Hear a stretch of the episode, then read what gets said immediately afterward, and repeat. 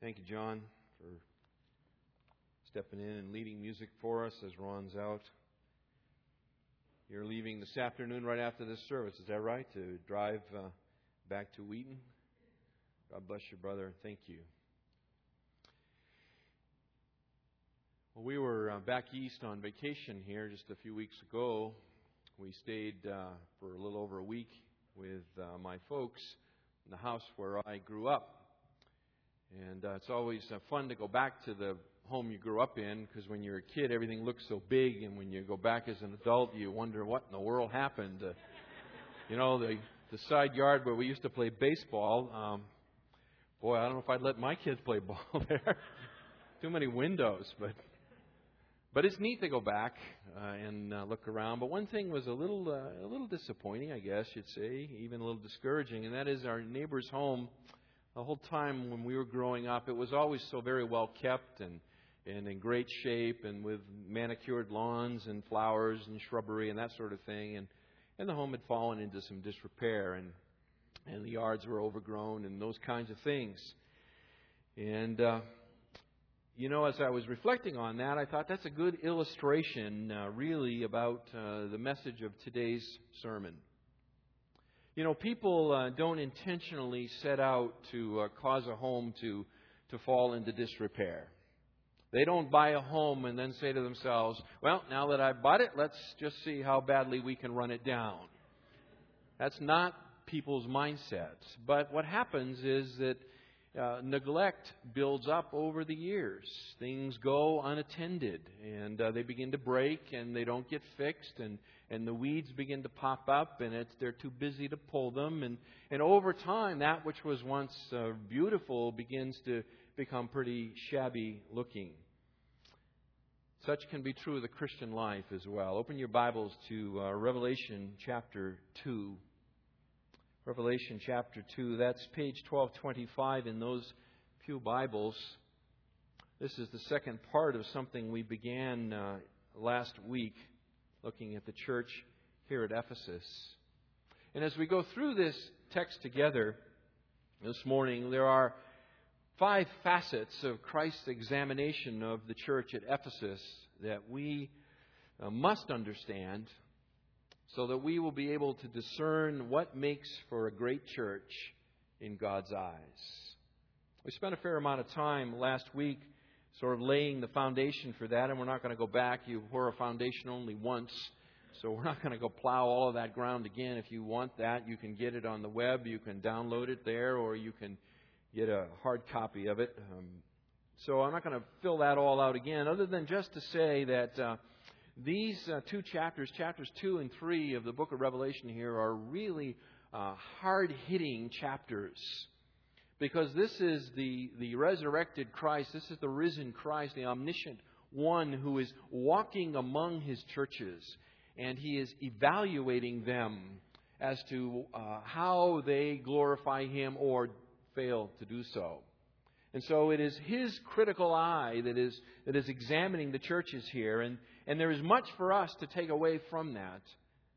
We uh, believe that uh, these seven churches are not seven periods of history, but are, but are real, actual churches that are representative of various kinds of churches throughout all the ages of the history of the church. And so you can find churches like the Ephesian church, like the church at Smyrna, like the Philadelphian church, and so forth, throughout the world, throughout all the ages of the church. And here in this church at Ephesus, we are going to, uh, by virtue of John's uh, recording the vision that he has seen, we're going to see what Christ thinks about his church. On your handout, I gave you a chart, and uh, there are five facets there of the examination, and you can see that. We went ahead and filled in the top two for you. Amazing how we could take a 50 minute sermon and reduce it to two sentences. Uh, you're probably thinking, why did you just do that last Sunday? And it saved us all a lot of time. Um, but uh, those two sentences presuppose a lot that goes behind them. But anyway, uh, that's the format we'll use as we look at these seven churches. We'll, look, we'll have a chart for each one and we'll fill it out as we go. So, just briefly in review to give us a running start, there are the first facet, the command here in verse 1 to the angel of the church at Ephesus, write. The one who holds the seven stars in his right hand, the one who walks among the seven golden lampstands, says this. He's writing here to, to as, as is translated here, angel, angelos, could be messenger. We, we went about this uh, in some detail last time, told you why I believe that this is not an, an unfallen angel, but this is a human messenger and perhaps even possibly uh, go so far as to say the pastor of the church at Ephesus. There are second person singular pronouns used throughout chapters 2 and 3.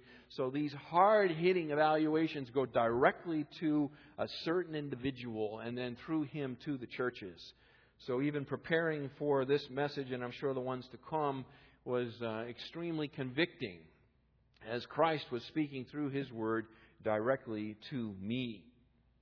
We noted again that the city of Ephesus was a major cultural center, a major economic center in the ancient world because of its natural harbor and connectivity with roads, that there was a, a tremendous uh, uh, influx and outgo of culture and, and philosophy and science and religion and so forth. So it was a, a melting pot of all kinds of ideas here.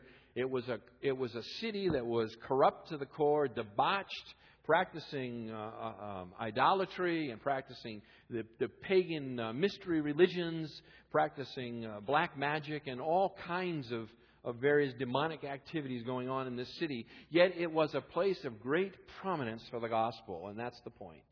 It was a place where the gospel took firm root and continued to flourish from that city, going out throughout all of what is modern day Turkey. This was a church planting church so this was an active place.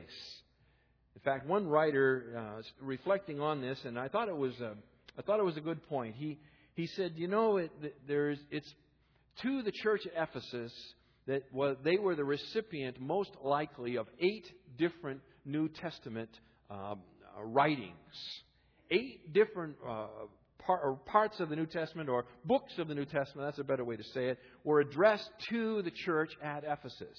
Now that's pretty amazing. It's the Gospel of John, in case you're wondering. It is the book we know as Ephesians. It is 1st and 2nd Timothy, 1st, 2nd, 3rd John, and Revelation. So that is a lot of, of, um, of specific word from God to this particular church. This was a significant place. This was a place through which the gospel had taken firm root and had gone forth. And accordingly, Christ commends his church. Verse 2 and following. Christ commends this church. There is much good to say about this church. I know your deeds, he says, and your toil and perseverance, and that you cannot endure evil men, and you put to the test those who call themselves apostles, and they are not, and you found them to be false. And you have perseverance and have endured for my name's sake and have not grown weary, verse 6. Yet excuse me, uh, this you also have, that you hate the deeds of the Nicolaitans, which I also hate. So he commends the church here for their adherence to sound doctrine, for their unwillingness to, to flinch or waver in any way on, the, on sound doctrine. In fact, he, he breaks it out into two things, two aspects here. He says, It is your doctrine I commend you for, verse 2, and it is your diligence, verse 3. It is the fact that you put to the test those who claim to be apostles, those that claim to speak for Jesus Christ, and you have found them to be false. You test the spirits according to 1 John chapter 4, verse 1. You are, you are discerning when it comes to doctrine, and you are unwilling to compromise it. I commend you for such things, he says. And I commend you for the fact that you diligently persevere, verse 3, and you endure because of your adherence to sound doctrine that it brings pressure to you. It brings broken relationships your way. It, it causes you to, to wonder sometimes, is it worth the fight? And yet you persevere on. He says, I commend you. I commend you for your doctrine. I commend you for your diligence. But it doesn't end there. It doesn't end there. In verse 4, there is a major turn here now in his letter to this church. He said, But I have this against you. He has commended them. He has, he has said that, that they are admirable in these things, but, but I have this against you. You are doing some things well, but not everything. There is a real problem here in this church. Under the surface of that which looks all so good, there is a mortal danger lurking. And if this danger goes unconfronted, if something does not change, this church is in danger of extinction. This is not a small uh, matter. This is not just a, a peccadillo, something that is tangential. This is a huge structural problem in this church. While on vacation, we were again back east and uh, flying into uh, Logan Airport, and uh, praise God, there's two ways out of Logan Airport because, as um, probably many of you know, the, the uh, taxpayers of the United States have invested close to $15 billion in, in a public works project to cause the expressways to run underneath the city and under the harbor out to the airport. Sounds like a good idea. And it all looked all so good, did it not? On the surface, it looked great. Yeah, it was a cost overrun by uh, about $13 billion, but, but it was, it looked so good until a concrete ceiling panel collapsed on a car and killed a woman. And now the whole thing is under suspicion. They're wondering if, it, if it's ever going to be usable. Is it going to be safe? On the surface, it looks solid. It looks good. Looks like a good idea, but there's something wrong at the very foundation. Well, just like the big dig has a problem at its very foundation, so does the church at Ephesus. The church at Ephesus that, that looks like a place you would want to model a church after has a deep structural problem. And Jesus zeroes in on it with laser vision and he points it out to them. Look again at verse 4. But I have this against you. What? That you have left your first love. You have left your first love. What does it mean?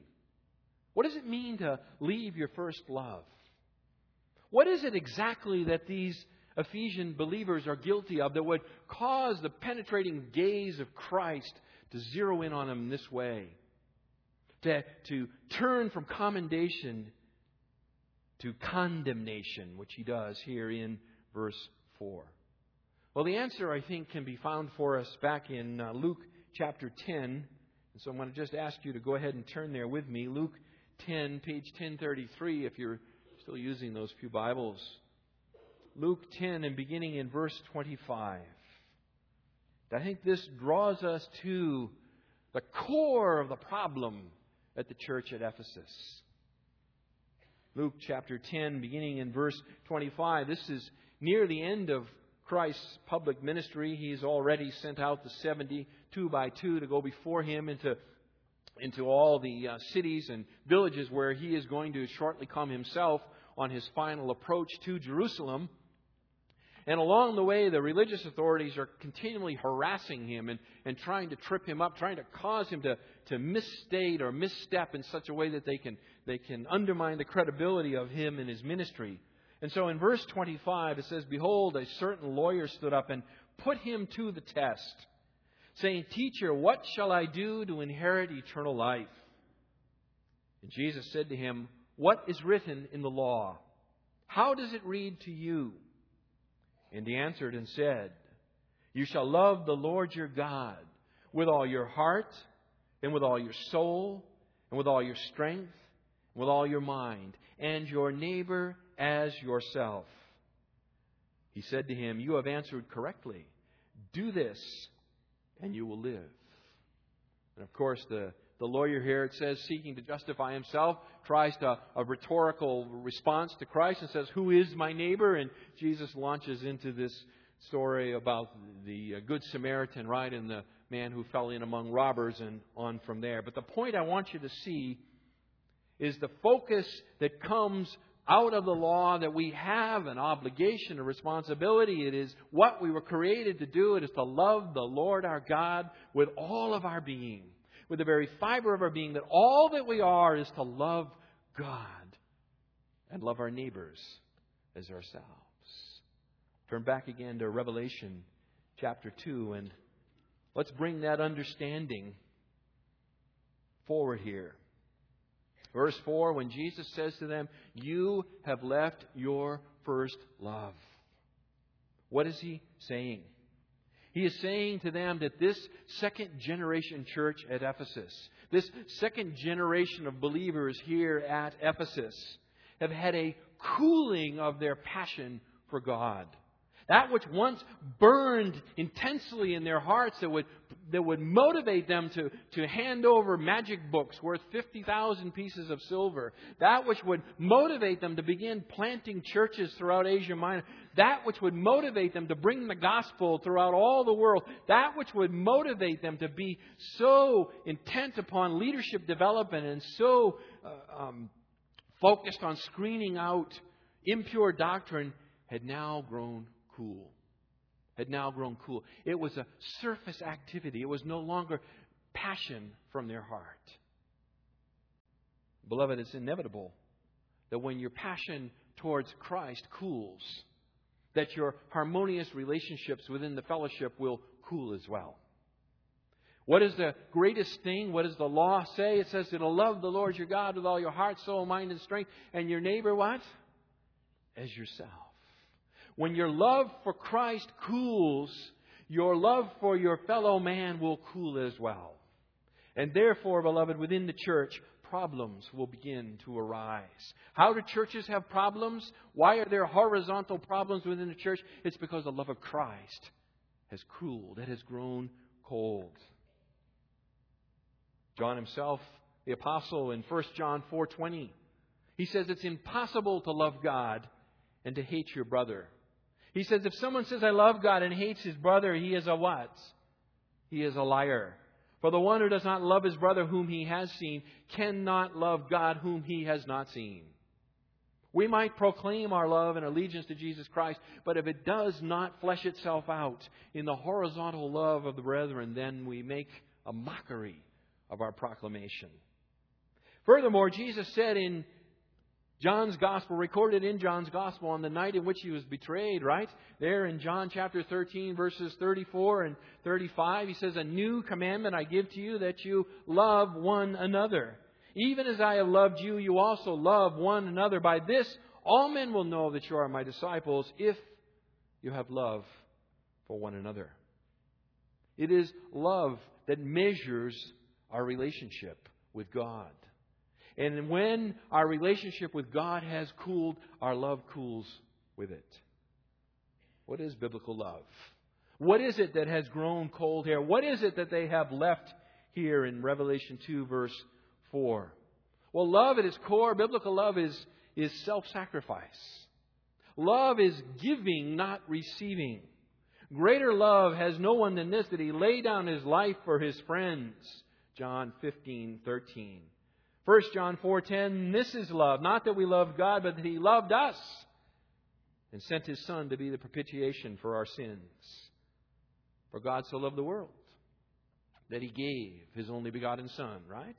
That whoever should believe in him should not perish, but have eternal life. Love does not get, love gives.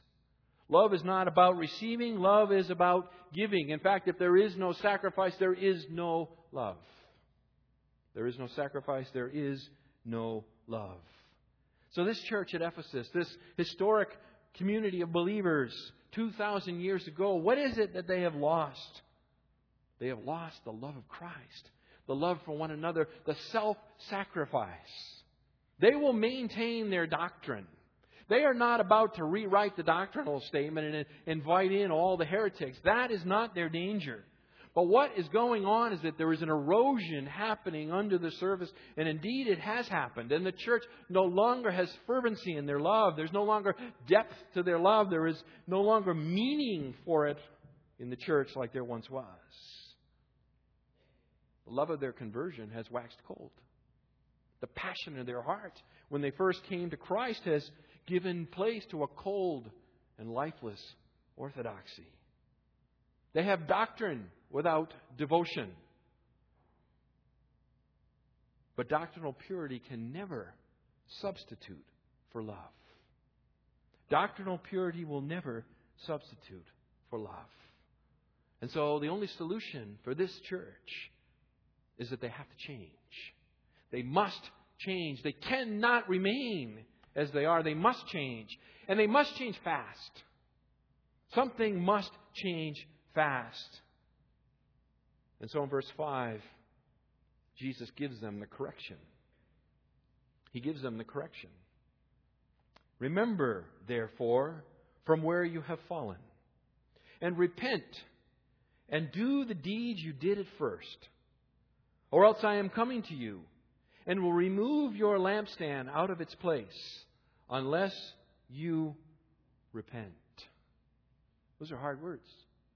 Those are hard words from the Lord of the church, from He who walks among the churches, from He whose, whose gaze is able to penetrate below the surface, for He who knows the truth and depth of our hearts. He says, You must change, and unless you change, I'm coming to you in judgment. I come to you in judgment. He gives them here in verse 5 a threefold process of change. And this is, this is good because the means by which they are to change, this threefold process, beloved, is the means by which we can change too. It is the means by which you and I, to the degree we have lost our first love, can get back on the right path. The means by which we can also recover and escape the snare of the devil. So, what is it? Well, the first step in the process, verse 5, is they are to remember. They are to remember. Remember, therefore, from where you have fallen. He calls upon this church to look back, to remember what it was like in the old days. He, he calls them to consider 40 years before, when the church was first founded. What was it like in those days? Remember when your love abounded. Ephesians chapter 1 and verse 15, the Apostle Paul writing to this Ephesian church. He says, For this reason I too, having heard of the faith in the Lord Jesus which exists among you and your love for all the saints. The Apostle Paul, back there 40 years before, he says to them that you had an intense love for all the saints. Chapter 3, verse 14, Paul says, For this reason I bow my knees before the Father, from whom every family in heaven and on earth derives its name, that he would grant you according to the riches of his glory, to be strengthened with power through his Spirit in the inner man, so that Christ may dwell in your hearts through faith, and that you, being rooted and grounded in love, may be able to comprehend with all the saints what is the breadth and length and height and depth, and to know the love of Christ, which surpasses knowledge, and that you may be filled up to all the fullness of God. There was a day when this fellowship was full of love for Christ when they burned like a supernova for Christ, but not anymore.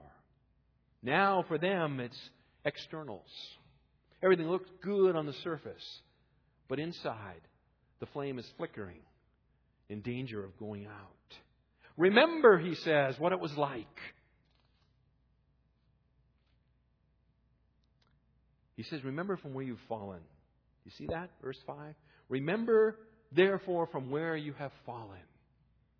The idea here is, a, is the picture of someone of falling from a high place, almost like a cliff, down into a ravine. And there they lay at the bottom of the ravine and they're looking back up to where they once were. You have fallen that far, is the, is the picture here. It is no trivial matter. It is not that you have stumbled, you have fallen off a cliff and you have plunged down into an abyss. Remember from where you have fallen. You know, memory is a powerful force in the beginning the process of biblical change. Memory is huge. We must go back to the place of departure. If you're struggling this morning with your relationship with Jesus Christ, if it's not what it once was, if, it, if it's a little cold, a little distant, or maybe it's very cold and very distant, you must remember what it was once, and you must go back to that place. Go back to, to where you were when you lost the trail. We were home in New England. We had the privilege of going to Walden Pond. All you English teachers out there will be pleased to know that William and I went to Walden Pond and, and we were going to hike around it to the place of Walden's little cabin there and have some sort of experience at Walden Pond.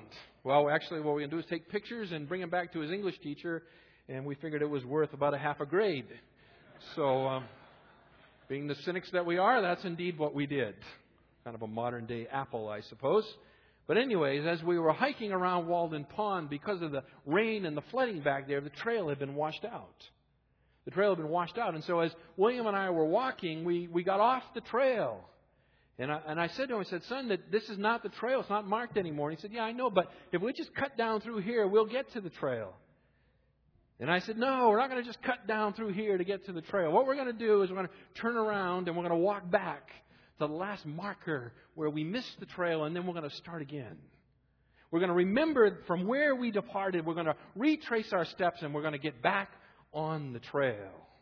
And since I'm the dad, that's what we did. We went back and got on the trail. Do you remember what it was like when you first trusted Jesus Christ as your personal Savior? Can you remember what that was like? Do you remember the excitement? Do you remember the freshness of that new-found love? Do you remember the almost irrepressible urge to tell people about it? Everyone, your family, your friends, everyone you met, you, you couldn't contain it. You were, you were like those star-crossed lovers, right? They can speak only of the glory and beauty of that for whom they have such love. Where did it go? Where has it gone? Why is it that this magnificent treasure that we now have, that we can now define with such doctrinal precision, no longer grips our heart like a young lover? Where has the excitement of our relationship with Jesus Christ gone?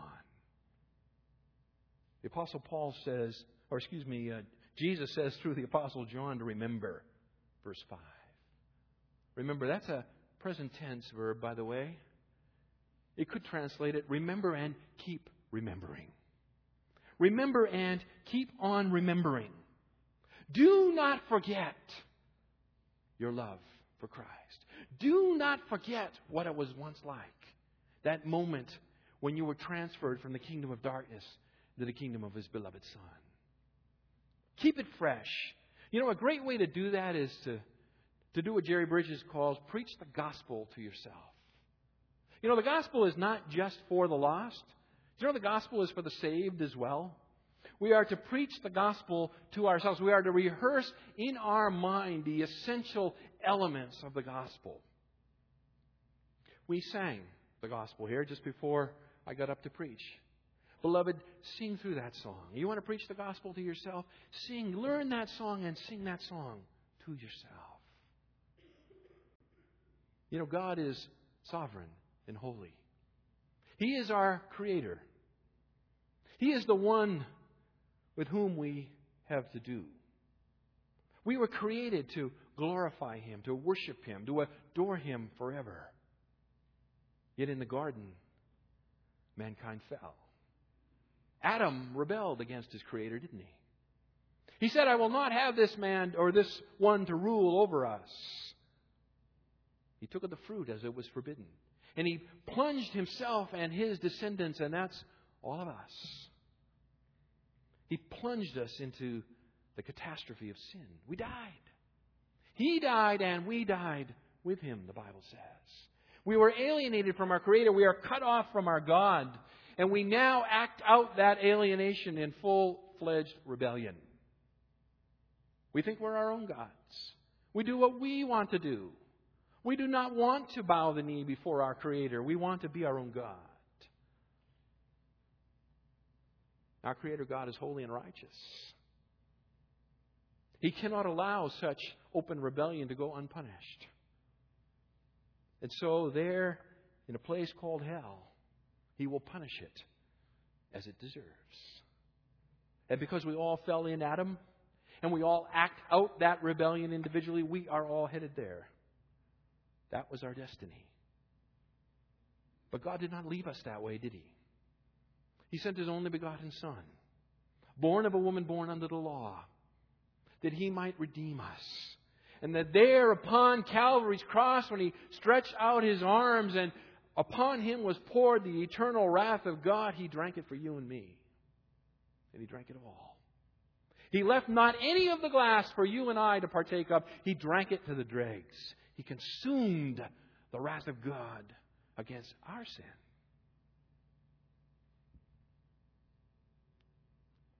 And then three days later, he rose from the dead, proving for all time that his death was on behalf of others and not of himself. The Bible says if we will believe, if we will believe that reality and entrust ourselves to it by faith, that we shall be saved. That we will no longer be headed to hell where we deserve, but we will go to heaven where we do not deserve. We will no longer suffer the righteous wrath of God, which is our just desert, but we will receive the righteousness of Christ and eternal fellowship with our Creator, that which we do not deserve.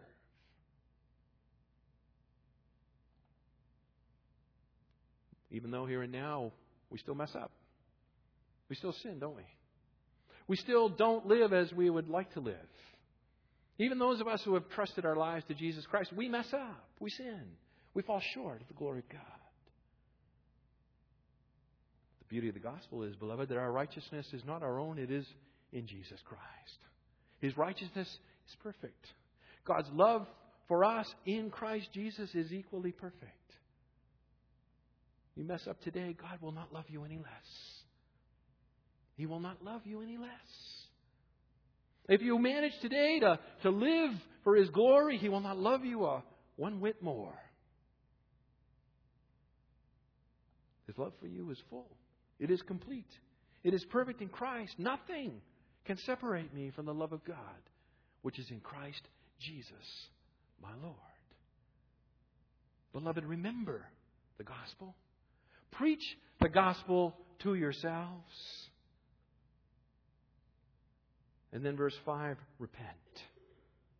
Repent. Do you see it? And repent, he says. Metanoeo, to change your mind. To change your mind, to change your heart, to turn from your sin. Remember what it was once like and turn back from your current direction and go back to the sweetness of Christ. Remember how you once believed, how you once loved Christ, how your heart burned for that passion, and turn from your present state of mind back towards Christ. Go the opposite direction. But it's not just enough to think differently, beloved. It's not just enough to stop where you are and say, I can't go any further this way. I must stop. I must turn around. Yes, you must, but you must do more than that. Verse 3 you must respond.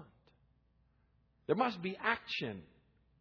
Repent and do the deeds you did at first. Do you see it? Go back to where you lost the trail. Or go back to the beginning. Go back to the cross of Jesus Christ.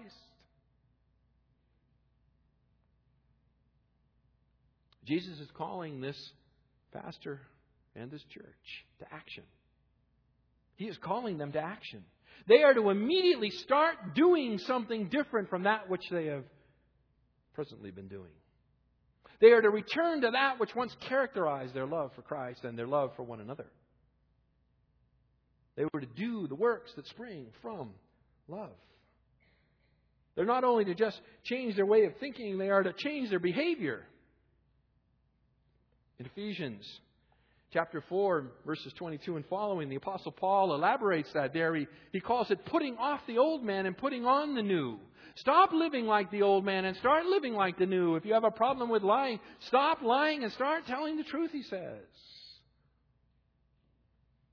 Remember, repent and respond. What will happen to this church if they fail? What will happen to this church if they close their ears to this message? If they tune out this broadcast? If they become further satisfied in their own definition of Christianity? What will happen? Take a look at verse 5. Or else I'm coming to you, and I will remove your lampstand out of its place, unless you repent. Jesus says that I am coming in judgment. And unless you change, I, the, the, the risen Christ, the ascended one, the one who in chapter 1 John describes like this it says his head and his hair were white like white wool, like snow, and his eye were like flames of fire, and his feet were like polished bronze when it has been caused to glow in a furnace, and his voice is like the sound of many waters.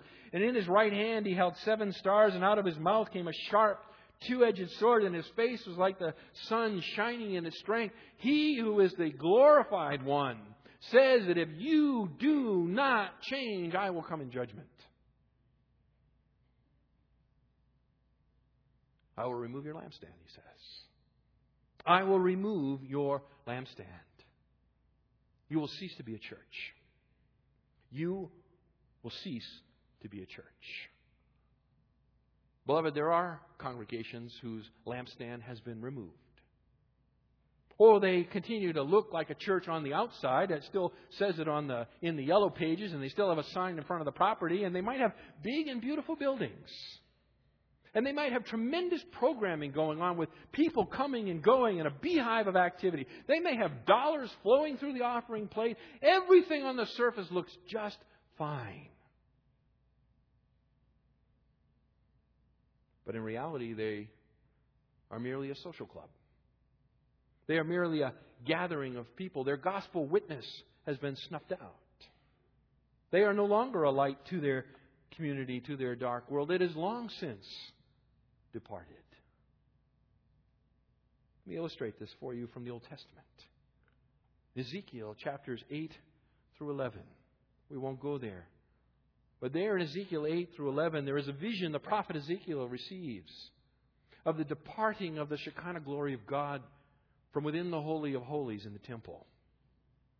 And reluctantly, the, the vision is it's, it's a step at a time, as if the Spirit is looking back over his shoulder and he wants to stay, but he's being driven out by their unbelief. So, step by step, he slowly withdraws. That vision occurred in 592 BC. The Spirit left his people. It wasn't until 586 that the Babylonians finally destroyed that temple. So for years, it looked good still on the outside. Inside, the lampstand had long since been removed. Beloved, externals is a dangerous way to measure the success of a church. It is not measured in external factors. Remember and do the deeds that you did it first, or else I'm coming to you. And I will remove your lampstand out of its place unless you repent. Fifth, verse 7 is his challenge. He's given them the correction. He's given them the means by which they can recover from his condemnation. And now he challenges them. This is the application point of the sermon. He says, He who has an ear, let him hear what the Spirit says to the churches. To him who overcomes, I will grant to eat of the tree of life, which is in the paradise of God. This letter to this church at Ephesus has the same closing that it, all the other six churches have. To he who has an ear, let him hear what the Spirit says to the churches, plural. This message goes out to all the churches. All seven of them are to, to receive this circular letter and to read this and, and to apply it where it applies. He says, if you'll listen. It's a metaphor. He who has ears to hear, let him hear. It's just a way of saying, listen up. If you're really attuned with Christ, then hear this and heed it. Hear it and heed it. He gives them an invitation an invitation to listen and a promise urging them to respond. Right? He, to him who overcomes, I will grant to eat of the tree of life, which is in the paradise of God. To him who overcomes, that's, a, that's another way of saying to a believer, 1 John chapter 5 verses 4 and 5 defines a Christian as an overcomer. This is not some special class of Christians. This is not super Christians that somehow overcome. This is all who by faith in the Lord Jesus Christ have become his children. We are the overcomers, the true believers. And therefore this appeal is addressed to all true believers through all the ages.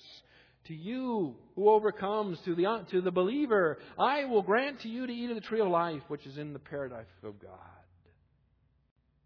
To eat of the tree of life is a promise of eternal life. You remember the tree of life. It takes you back to Genesis chapter 2, right?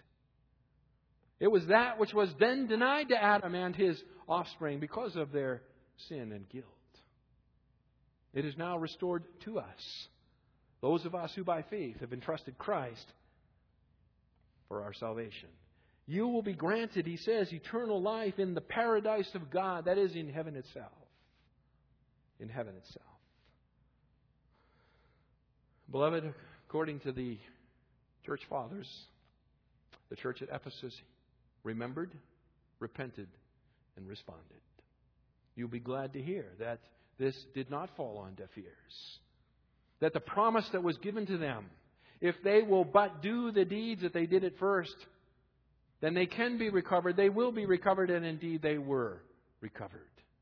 It was through the, the first four centuries of the church the gospel witness at Ephesus continued. It was later in the fifth century, as the Turks overran what is now modern day Turkey, that the church finally withered and died.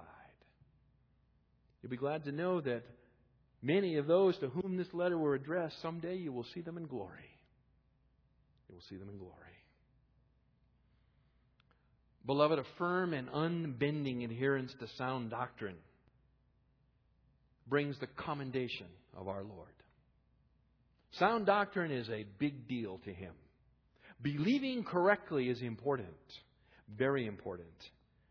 But if doctrine is all there is, if the dry and dusty doctrine, cold, lifeless orthodoxy is all we've got, if we have lost our passion for the person of Jesus Christ and our love for one another, then we're in big trouble. Then we are in big trouble. If this characterizes your life, there is a way back. Remember, repent, and respond. Do the deeds you did at first. On your handout, I'll take just a couple of minutes with you and to turn it over. It looks a little different than it normally does week to week. Normally, in a week, I give you four or so kind of compound application questions. It's just hard to ask one question, so you, you know just kind of keep going with you. I also include suggested readings if you want to pursue the topics of the morning sermon a little deeper. But but this morning I'm doing something a little different for you. What I've what I've given you is what I've used on myself this past week. I'm calling it diagnosing and curing a lost love. Has your love for Christ and his people grown cold? Well, here's a little diagnostic test for you to evaluate yourself. What I want you to do this week, what I pray that you will do this week, is to take this home and to go through these questions together, or individually rather, and then you certainly can go through them together. But let the Spirit search your heart. Let the Spirit of Christ search you to see whether that which once was true of you is still true. Or there are areas of your heart and life where you have begun to grow cold. It says if you would answer if you have answered no to a number of these questions, then you need to remember, to repent, and to respond. I've suggested for you here uh, just a few ways. A few ways that you might begin to do the deeds that you did at first. Beloved, this is a serious issue. This is a serious issue. When you receive the word of Christ with a promise of judgment attached for those who fail to heed it, this is nothing to fool around with. I beseech you, on behalf of Christ, that you examine your hearts. Let's pray.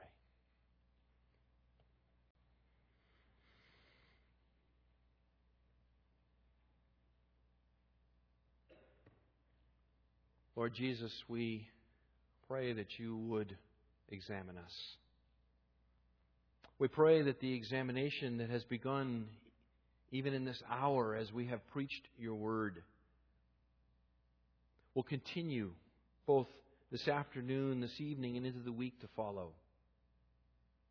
We pray, our Father, that we would not be hearers of the word who delude themselves.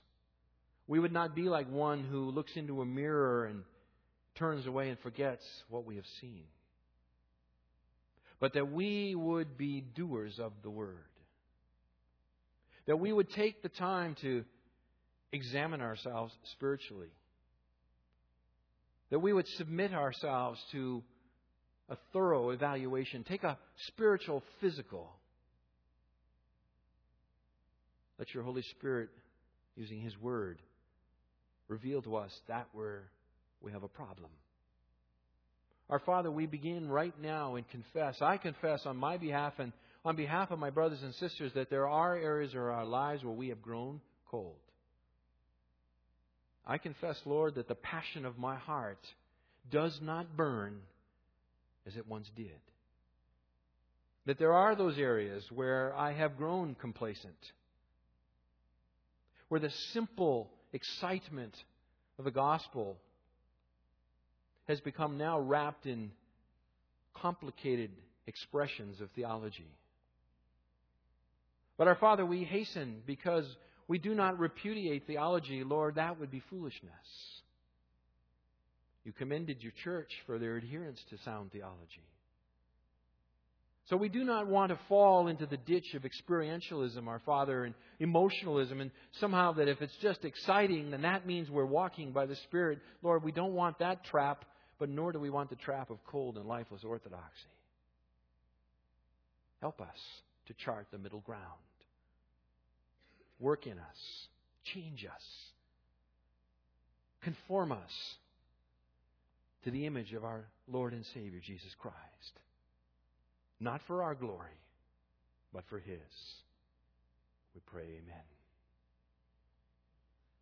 If you are with us this morning and you do not know Christ as your Savior, the things we have talked of, you have not personally embraced, oh, you may assent to them with your mind. You may say, Yes, I, I believe that's true, and true in a very general sense, and maybe true for others, but see, it has to be true for you. You have to personally understand your need for Christ. You have to personally repent of your sin, turn from your sin, and embrace the Lord Jesus Christ as your only hope of reconciliation. At the end of every service, and this one is no different, there will be some folks over here by this lighted cross. They are there waiting for you. You come after we sing. We'll people will be up and moving around. It's not here for us to put some kind of an emotional guilt trip on you or manipulate you. We could not and would not. But we do invite you to come, to dialogue, to know, to understand. If someone open the scriptures with you and show you how you might have life everlasting. Maybe you've been on the fence here about whether you should join the fellowship. Unite with us in a common goal and purpose of making the gospel available every year to everyone in the city of, of Upland. To join with us in our desire to plant four Bible teaching churches in the next 10 years. These things ring and resonate in your heart. Come and join with us. You can again talk to those folks about membership. Or maybe you've come to understand that I've trusted Christ as my Savior, but you know, I've never been baptized. I've never taken that simple step of obedience. Oh, I've got lots of reasons. They seemed good at the time, but now, the truth be told, the biggest reason I don't come is because I'm embarrassed that I didn't do it before. Let not your embarrassment hold you back. Come. Take that step of obedience. Take that step of discipleship. Submit yourself to the waters of baptism. Make public your commitment to Jesus Christ. God bless you, beloved.